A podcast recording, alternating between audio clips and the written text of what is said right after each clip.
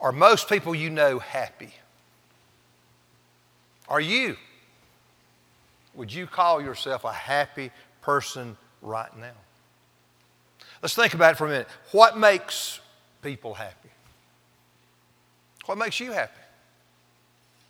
Having plenty of money? Having a lot of free time? Children who obey the first time, every th- time with a good attitude. Parents who are not so doggone strict and nag you all the time. How about a spouse who makes you the center of his or her world? Now, these are all what makes us happy, not many people happy, are we? But the common thought in such responses is that that kind of happiness is dependent on our circumstances. Now, it's true, what's going on around about us, it does contribute to our just happy moods or not. But we've got to all guard against finding our happiness or tying our happiness to pleasant circumstances. No one's life is always pleasant, is it? Our circumstances are in a constant state of change. Sometimes everything's going our way, or at least most things. But sometimes it seems that nothing goes the way we want it to. And if that's the case, we're going to be emotional roller coasters. Well, I want us to look this morning at a passage of Scripture. It's Psalm 1 on the screen. I want you to go ahead and turn there. There's a way that we can experience a deeper level of happiness than what we normally think of when we use the word that doesn't have anything to do with our circumstances. It's described in Psalm 1, and it begins with the word blessed. And this word blessed is sometimes translated especially in paraphrases, with the word happy. Now, the word we're going to look at, we're going to read the psalm in just a moment. But the word here in verse 1 is the Hebrew equivalent of the Greek word that is found in Matthew 5 that describes what Jesus said in the Sermon on the Mount. He described certain character qualities of his people.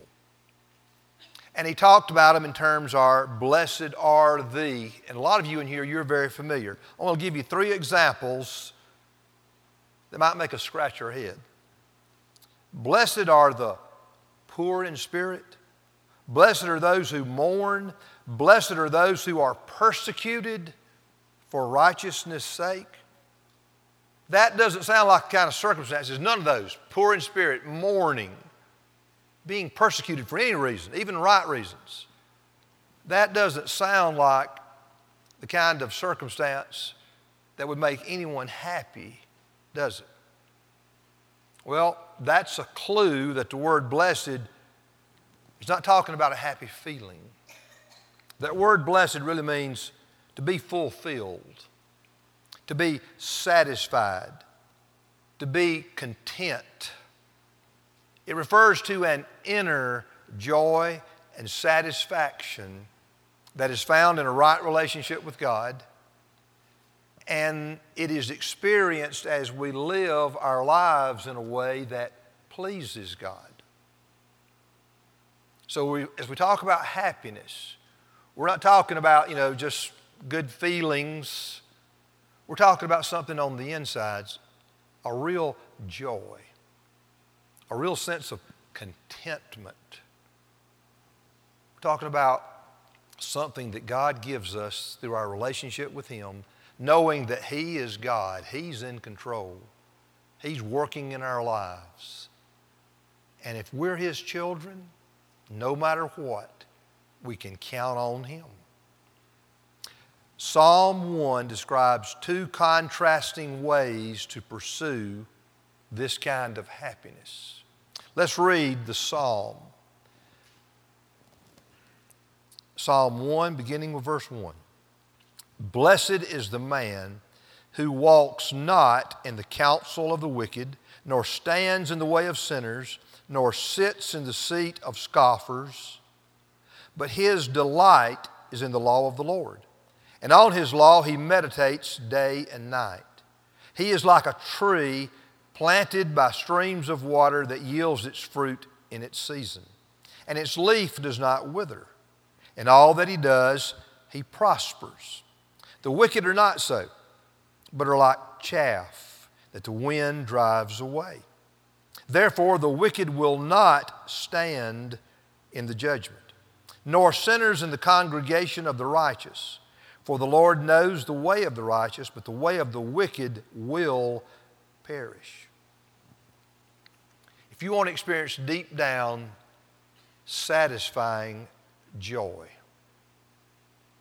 that is not dependent on how somebody's treating you, not dependent on how your job's going, not depending on your physical health. We need to heed the warning of the psalmist. Number one, you won't find true happiness by associating with ungodly people. And I want to add to this in terms of application. You won't find true happiness by living under ungodly influences. Now, as we go through this, we're talking about ungodly people, but I want you to think the application. This is broader. We need to be careful of who we are allowing to influence us, not just face to face, but the things that we read. We need to be uh, uh, careful about the people we are allowing to influence us by the things we watch, we view, by whatever we take in through our senses, whatever form of media it may be. We are constantly being influenced by people and what people are doing. So, as we go through this, don't just limit your thinking to the influence of a, of a particular ungodly person because you really may be in your family and your job, you may be surrounded by some pretty good people. But if you live in this world, unless you're just in a cave somewhere, you're bombarded by all kinds of ungodly influencers and influences. So keep that in mind as we go through this. The psalmist begins with a warning about what will happen if we allow ungodly influence to just permeate our lives. First, verse 1 you will be led on a downward path away from God by associating with ungodly people. Look at it. The downward path begins when we walk in the counsel of the wicked or ungodly, some translations will say. The actual verse says, Blessed is the man who walks not in the counsel of the wicked. Now, in this context, you look at, we're talking about the wicked, then we're going to look at the word sinners, then we're going to look at the word scoffers. He's talking about a downward spiral here.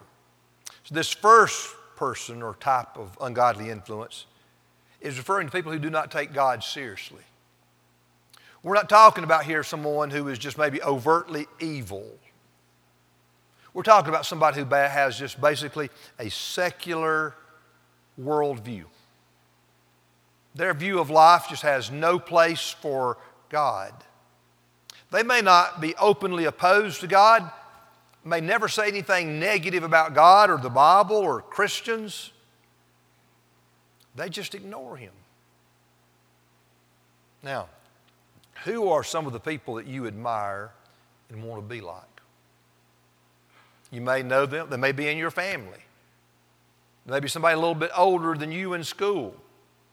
Or there may be someone you just read about or watch on TV or in movies. The people that, that you admire and they are influencing you. You want to be like them. What are they teaching you about God, about a relationship with Him? What are they teaching you by the way they live about living a Christian life? Think about it for just a moment. What would following their example, what would it be if you allowed them to influence you, would they help you draw closer to the Lord? Would they really help you to develop Christian character? Would they help you to be a, a true person of integrity? You say what you mean and mean what you say. People who do not take God seriously, they don't have to be just terribly evil people. They will have an influence on us. They will gradually influence us, and if they don't take God seriously, we will take God less seriously, even though we're in church here this morning. If you walk with the wicked, as they're described here, long enough, it'll lead to a more serious problem.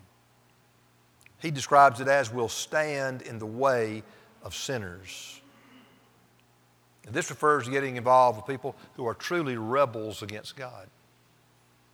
We're talking about people who are, they don't agree with what the Bible teaches about how we should live morally and ethically. The idea here is becoming friends with people who openly disobey God. The idea here is running with people in a circle, in a group, with people who they knowingly, willingly live a life contrary to what you know and what you've been taught. The Bible says a Christian, the way a Christian ought to live. Now, I want to pause here. This does not mean we should not develop relationships with people who are not Christians. We as Christians are called to live in this world and be a part of the world but not be like it. We're supposed to be salt. We're supposed to flavor society. We're supposed to be a preservative. We're supposed to be light as Christians in this world, in this what the Bible calls, talks about a dark world. So we need to be in the world. We need to be influencing people. But here's the caution the idea is for us to be around people and influence them, but not be around people if they're going to have the wrong kind of influence on us. I have heard young people say before, especially a girl with a guy, a girl who's a Christian, professing Christian at least, Christian parents, and she wants to date a guy who is not a Christian, doesn't go to church, obvious, not a good choice. I've heard this. The excuse to the parents is, well, I can be a good witness to him. You're not going to be a good witness, most likely, getting involved in a dating relationship. It usually doesn't work that way. And there's people in your life, if you talk to them about it, they can give you example after example of how that did not work and did not end well. This is a warning about allowing yourself to be influenced with people. You may not even know them, but what they teach, what they're doing, their example, their model, they are going to influence you in such a way as to corrupt your mind they're going to turn you away from God and the kind of life that pleases God, the way that God clearly tells us we ought to live as Christians in this world. It's a warning. But that's not where he stops. People who walk in the counsel of the wicked and then stand in the way of sinners, if you just continue that way, in time, you'll sit in the seat of scoffers or mockers. We're talking about people here who, they're not just against God, they ridicule, they curse, they show contempt for anything about God, the Bible, Christian truth. These are the kind of people you need to avoid. This is the kind of influence you need to avoid at all costs because it will corrupt us quickly. Now, I want you to think with me. This should make sense that we distance ourselves from such people that we don't associate with them because they're hostile toward God. Would you, do you or would you associate with someone who spoke disrespectfully about your spouse? Would you associate yourself with people who all they did was put down your children? No. I mean, there's something terribly wrong with you if you would allow someone to just show great contempt and disrespect to or about your spouse or your children. We don't do those kind of things. It's common sense. We're offended. You don't offend those who are closest to me. Well, if we are close to God, why do we associate with people who speak and act in a way that disparages God, that dishonors Him, His name, His word, His will? Why would you want to be around such people if, if Jesus is real to you and you love Him? You want to defend His name his character just like you would a family member. If you really want to live a life of happiness in terms of joy, contentment, don't allow ungodly people to influence you directly or indirectly. They'll lead you down a path that will take you further and further away from God and the kind of life that you really want to live if you're a Christian the kind of life that God says we ought to live if we're His people. But also notice in verse 4 you'll find nothing of lasting value from the life of ungodly people. The psalmist describes such people as chaff. Chaff is the outer skin of wheat. It's the dry little shells that blow away in the wind or are collected and burned. Think about it this way ungodly people and their way of life is like the shells of a sunflower seed. A lot of people love to eat sunflower seeds. Some people, I, I, I hadn't got the knack for sticking a wad in my mouth and being able to get the seed out and spit out the hull, but you know what I'm talking about. You spit out the hull. They're like, ungodly people are like the wrappers of a candy bar. You throw it away. Now, we all know ungodly people who've experienced great success in this world. I mean, you may have some family members, they're just ungodly. They may even make fun of you being a Christian or coming to church. And they, from all outward appearances, they're very successful. We all know professional athletes, actors, politicians, educators, people from every walk of life. We know people who are not Christians and are more than not Christians, just plain ungodly, and they have experienced worldly success to some degree. We're not going to deny that.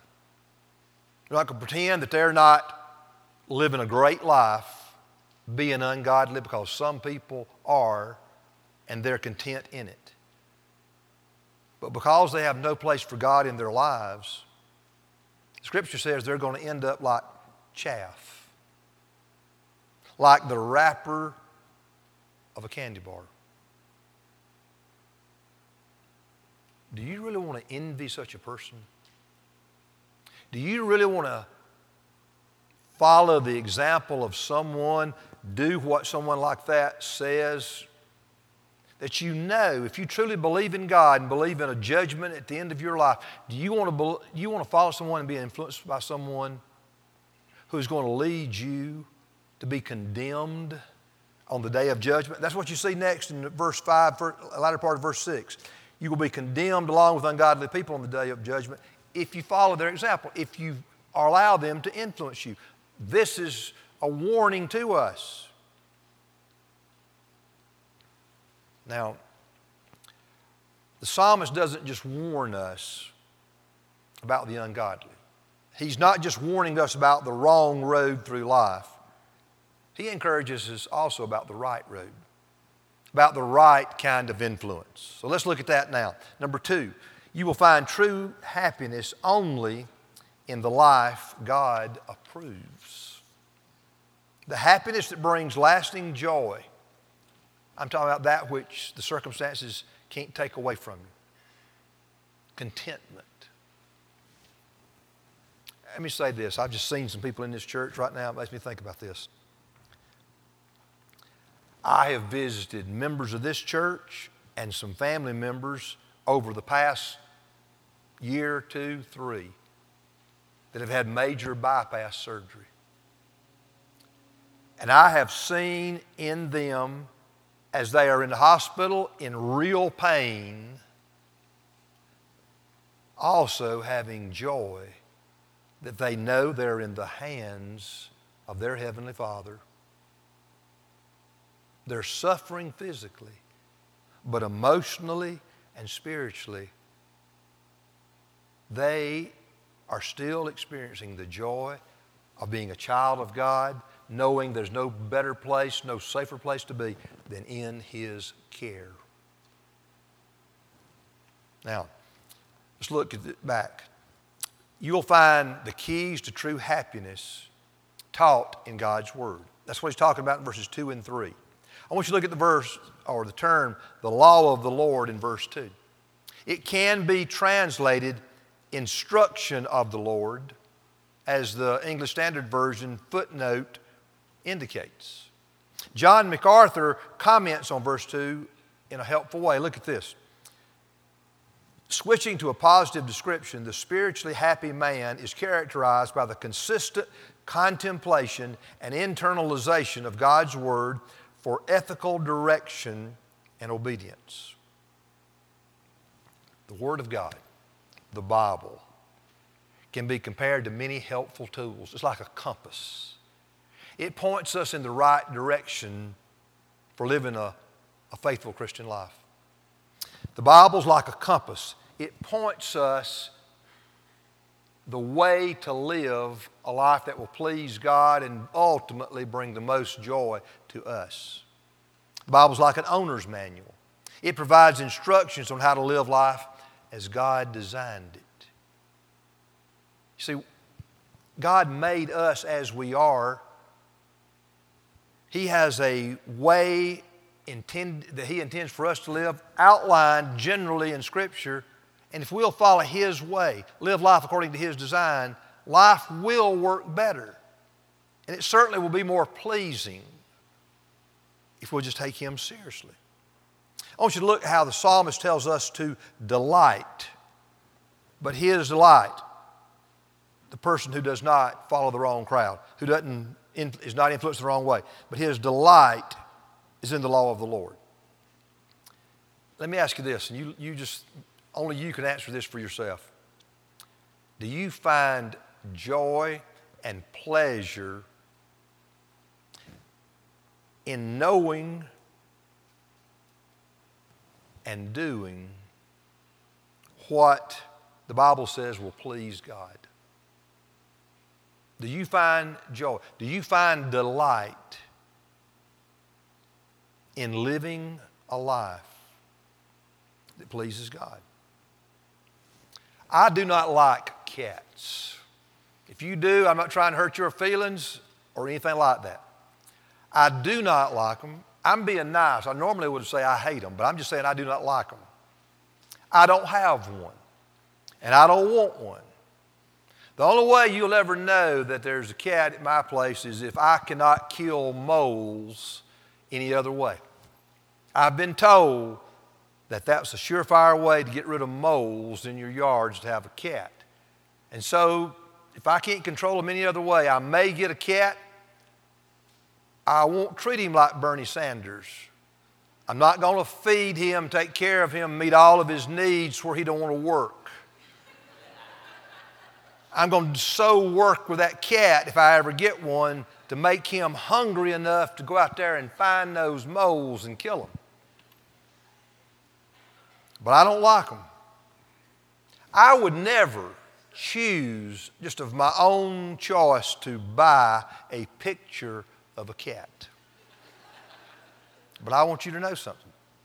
Last year, I went to the book fair at Pickens Elementary School with a special little girl. my granddaughter Olivia wanted a poster of a cat. And you know what? When she told me that and she looked at me and said, Bob, would you buy me that poster? I was delighted to buy Olivia the poster of that cat with the condition that it be put up in her house and not mine. Now, I don't think we will take delight in the Word of God unless we first find delight in the person of God. I have no delight in cats, but I have great delight or had great delight in buying that poster for the person that I love dearly, my little granddaughter. And so I think it's just, it's this perspective. If tr- we truly know God as our Heavenly Father, we have a relationship with Him, we love Him, we have delight in Him. We'll have delight in the teaching of His Word. And as he talks about meditating, we'll think deeply about what we read in God's Word because we want to understand it. We want to make it a part of our thinking. We want it to guide the way that we live. That's what the psalmist is telling us. Look at one more thing in verse 3. You will enjoy stability and prosperity by living in obedience to God's word. Look at it, first part of verse 3. This kind of person is like a tree planted by streams of water that yields its fruit in its season and its leaf does not wither. The psalmist is describing a man or woman of God as a tree planted beside a river with a continuous source of water, is what it's talking about. It never fails to be fruitful. It doesn't wither, doesn't lose its leaves from a lack of water. If we will seek our happiness by living the kind of life that that God approves, we'll find it. Now, everything will never go our way. You can't have a life that everything goes your way, every circumstance is favorable to you. But it doesn't have to be when we take delight in the Lord and His way and will, because our delight will be found in Him, in our relationship with Him, in our love for Him. Note the last phrase of the verse of this psalm For the Lord knows the way of the righteous, or the Lord watches over the way of the righteous. That means God is not, that does not mean God's standing back and just sort of observing our life. It's talking about how He is involved. He guards us, He guides us according to His purpose. He provides the real joy we're talking about this morning. He's the one that can give us contentment and satisfaction. And God does this not only now, but He does it for all eternity. Let's wind it up. Let's think about what we're talking about. If you're a normal person, you want to be happy. Now, I know there are exceptions. You probably know some people, probably got somebody in your family. They can never be happy. They like to be negative, they like to find fault. There are people that way for sure. But normal people want to be happy. It's really the way God designed us. What we need to do is just be careful how we define happiness and where we look for it. Don't look to the world to provide this ultimate joy. Certainly don't look to ungodly people and ungodly influences. What the psalmist is telling us, that's a sure way to eternal destruction. If we want to experience a life that is satisfying, fulfilling, we need to look to God because it's only found in a right relationship with Him. And if you're not a Christian, I want you to understand that what we're talking about, you're never going to find it until you seek it through a right relationship with Jesus Christ. The life we desire will only be experienced by living a life according to God's design. It's revealed in Scripture. I want to encourage you to make His Word one of the objects of your affections. Take delight in it because it's His Word. Make His Word, His truth, the dominant thoughts of your mind, the influencing thoughts in your mind. But don't just leave it up in your head, put it into practice in your life. This is the, the way that God will enable us to live a truly happy, as we define it here, kind of life. And what we're talking about here, living this kind of happy, joyful, purposeful life, we can experience now in this world. And as followers of Jesus Christ, depending upon Him, we can experience for all eternity. Let's pray together. Father, we pray now that you'll just help us to be honest about who or what is influencing us and what kind of an effect is it or are they having.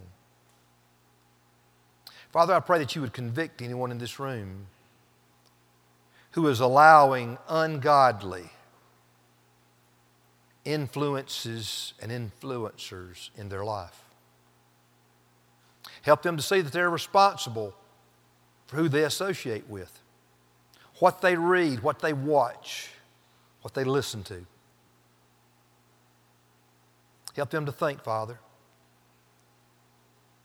These most powerful influences in their life, are they drawing them closer to you? Or are they pushing them away from you? Lord, help us to think about where we find true delight.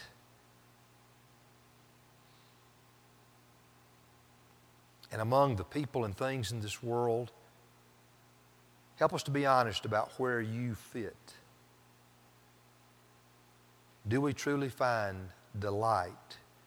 in knowing you and knowing what pleases you and doing life that way. Father, show us the way you want us to respond. If there's sin to confess, help us to do it.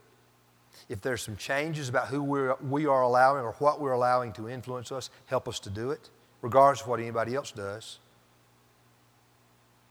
Show us, Father, give us the desire to truly spend time with you, unhurried, thoughtful, prayerful time with you, reading your word, letting it sink in, chewing on it, and seeking your help to put it into practice. And in an attitude of prayer, let's just listen to the Lord and obey Him right now. If I could help you, pray with you, I'd be happy to do that here the front of the church right now.